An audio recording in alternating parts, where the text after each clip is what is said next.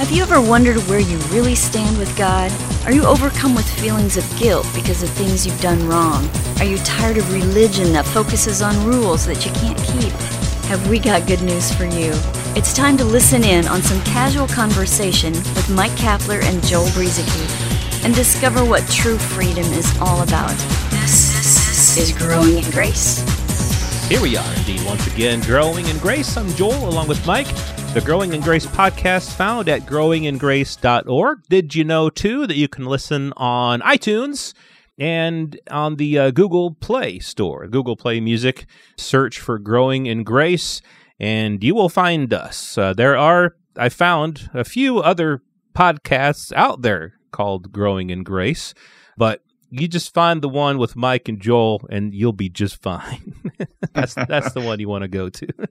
I don't know what those other ones are about. I haven't listened to them, but growingingrace.org, you can find all of these things too. Well, they could just be talking about praying before a meal or something. I mean, you know, coming up with a new prayer for the meal, saying grace. Grace. Maybe that's it. Growing in grace. This is how you should say grace. This yes. is the model prayer for growing yes. in grace. Repeat this one over and over again every time you eat. But don't forget to go into your room and close the door before you do it because that's what you're supposed to do. Yeah. Well, and that's what I did a lot as a kid because I, I got sent to my room. I'd have to go in there and eat. Uh, we started talking last week about this thing known as the Lord's Prayer. You know, it's been said that this might be more accurately called the disciples' prayer because that's who he was talking to when he shared it. Mm-hmm. Something closer to what might be considered the Lord's Prayer might be toward the very end of his ministry in, in John chapter 17. John 17 but having right. said that, we'll stick with the traditions everybody is familiar with. Last week was our first in what will probably be somewhat of a, a series on, on the Lord's Prayer. So growingingrace.org if you would like to catch up on that. But uh, we were talking, uh, kind of left off last week, Joel, with Jesus before the prayer. Jesus said, Hey, don't be like the Gentiles non Jewish people like us. Don't be like them. They repeat stuff over and over again, thinking they'll be heard for their many words.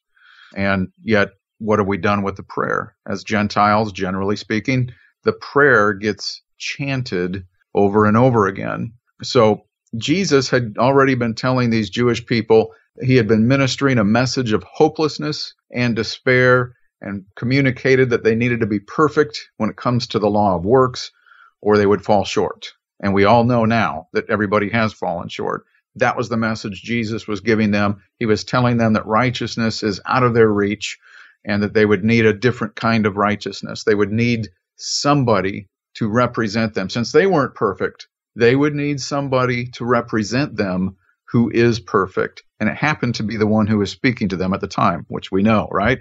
So uh, now he's telling them, okay, now that I've told you this bad news, here's how you ought to pray. You people who are stuck in this hopeless situation, you Jewish people under the law, the law of works, where righteousness is not possible for you based on your efforts.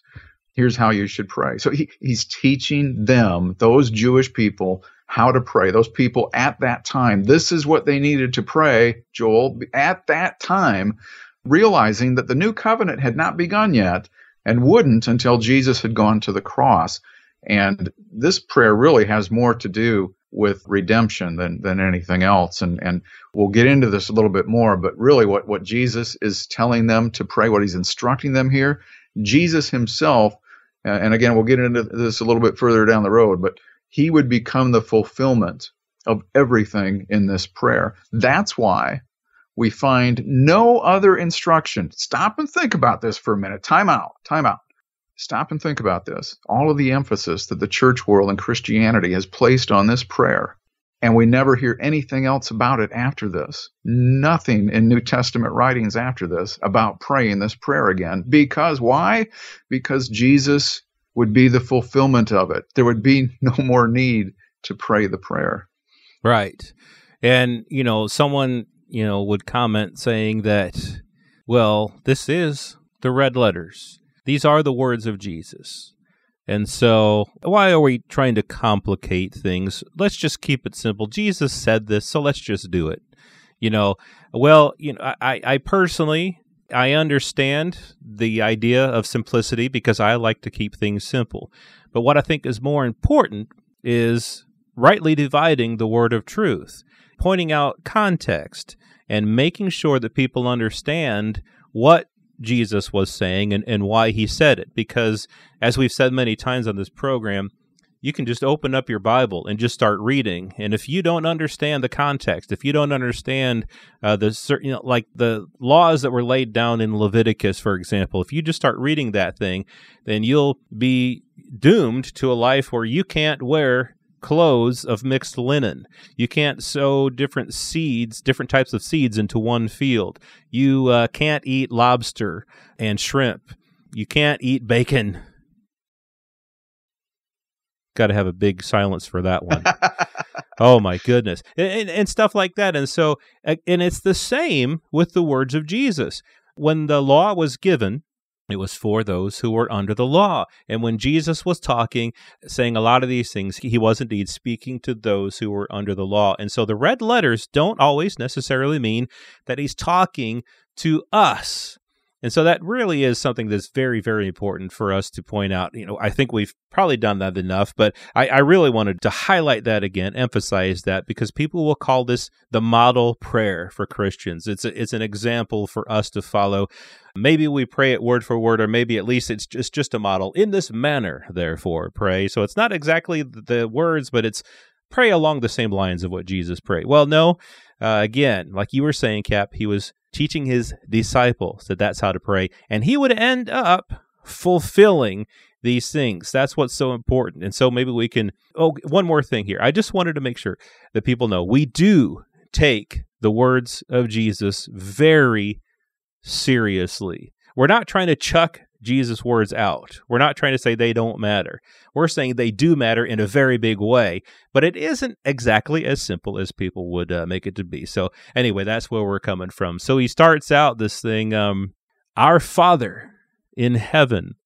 And Cap, you and I were talking beforehand that some people think that Jesus saying Father, calling God Father, that that was a new concept for Israel. And so well, it must mean that this was a new covenant prayer because it's only in the new covenant that we begin to actually call God Father.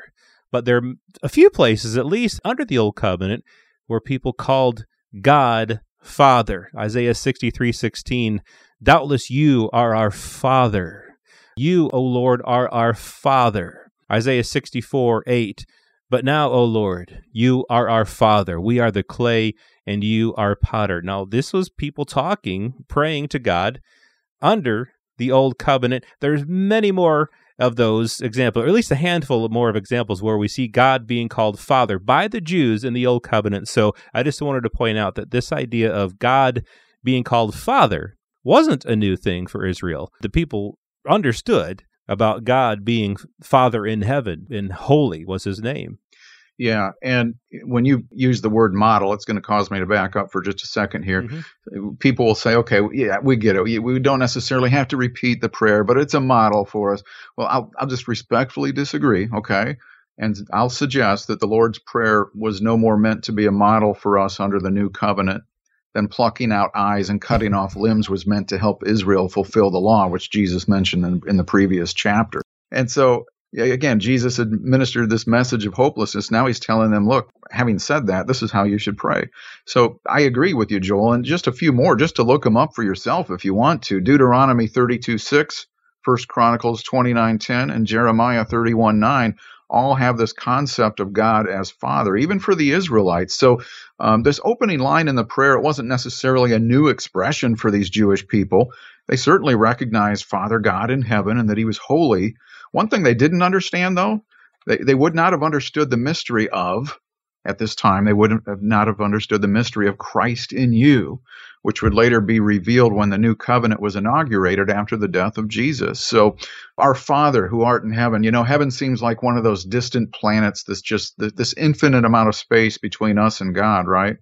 Well, we're now in the new covenant. These people were in the old that he was speaking to, but we're in the new. And something that they, they didn't know or understand was that, you see, God now abides in us by his spirit. And he's promised to never leave. And so if you just have this idea that God is in heaven, this is just kind of a little reminder for us in the new covenant that he has a new address besides just heaven, and it's in you, it's in us, Christ in us. And in regards to the Father's name being hallowed or holy, I mean, these people, they were even afraid to say the name of what we would say Yahweh or Jehovah. They had a, a tremendous reverence for the, the, name of God. They knew it was holy. Uh, but again, under the revelation of the new covenant, we should point out that the name now, which is above every name, is Jesus Christ. You can find that in Philippians chapter 2, verses 9 through 11. One thing I might encourage, Joel, I try and squeeze this in here and then let you back in, but for those who have a little extra time, go to the 16th chapter of John and observe Jesus conversing with his disciples. He's coming to, toward the end of his ministry here on earth as a human being, and, and he looks ahead now. He's speaking to his disciples, and he looks ahead to the new covenant, and he re- begins to reveal to them that he would be leaving, the Spirit of truth would come, and the Spirit would guide them into all truth. And they were instructed by Jesus to do something different, something they hadn't been doing. And he said, In that day, that day of the new covenant, that they would pray to the Father in his name, the name of Jesus. Jesus gave no such instruction during this prayer, the Lord's Prayer. He, he didn't tell them, You're going to pray in my name. He didn't say that. He told people, uh, disciples, when it comes to the new covenant, when the new covenant is in place in that day, you will pray to the Father in my name. It's just another clue, Joel, that it was provided, this Lord's Prayer, it was provided to people only under the first covenant for them to pray before the cross at that time before Jesus was high priest. Right. Yes, indeed. And we'll get more into the Lord's Prayer next week. How about this? You know, you had mentioned that in none of the other epistles, you know, Peter, Paul, John, James, none of the guys said, pray this Lord's Prayer. Here's an example of something that we were taught to pray, or at least that, that Paul prayed you know, in Ephesians 2, he's, this was his prayer that the God of our Lord Jesus Christ, the Father of glory, may give you the spirit of wisdom and revelation in the knowledge of him, that the eyes of your understanding be enlightened, that you may know what is the hope of his calling, what are the riches of the glory of his inheritance in the saints, and what is the exceeding greatness of his power toward us who believe according to the working of his mighty power, which he worked in Christ when he raised him from the dead and seated him at his right hand in the heavenly places, far above all principality and power and might and dominion, and every name that is named, not only in this age, but also in that which is to come. And he put all things under his feet and gave him to be head over all things to the church, which is his body, the fullness of him who fills all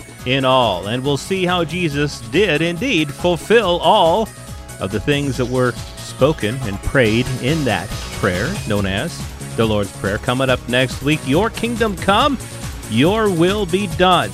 It's not that we are now waiting for God's kingdom to come or for his will to be done. It's been done. we'll talk more about that next week on Growing in Grace.